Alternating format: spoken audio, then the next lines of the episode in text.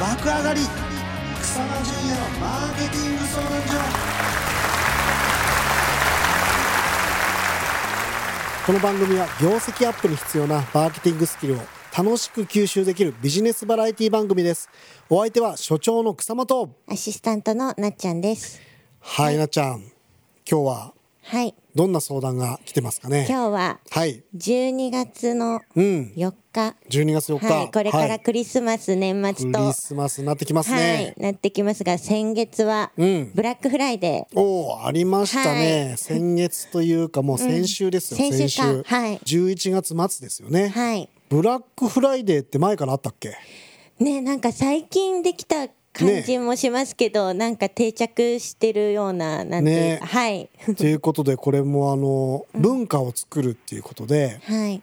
バレンタインデーとかうんうん。ハロウィンとかはい。とかまあいろんなあとは恵方巻きとかもそうだけどね、うんうんやっぱこう文化を作るそうするとその時にいっぱいこう買い求める人が起きるうんうんっていうことでブラックフライデーは語源としてはアメリカで11月の第4木曜日が感謝祭で商店が閉まると。うん。でも次の日の金曜日は商店が一気に開いてそしてクリスマスに向けてめっちゃ物が売れるからうんうん。黒字になるからそれでブラックフライあーデなーるほど。というふうにはい。言われていますが、うんうんそもそも日本にはなかったわけだよね。そうですね。これもだからクリスマス商戦に向けてうんうん。 11月が落ち込んじゃうからはい。その前にもう一回買ってもらおうとああ、はいい。う作戦ですねこれは。 乗っちゃいました。これマーケティングですね。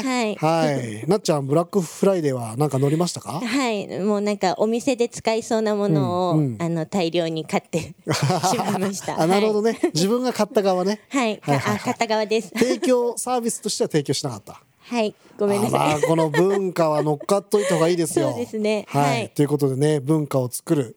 これからまだ12月商戦ありますからね、使いすぎ注意ということで、はいやっぱり欲しいものはちゃんと考えておきましょうってことですね。はい。ということで、こんな文化を作るって話でしたが、それではなっちゃん、いつものあれをお願いします。い。はい。爆上がり草間淳也のマーケティング相談所の番組ブログにもアクセスしてみてください。カタカナで草間淳也スペースマーケティングです。さあ行こうか。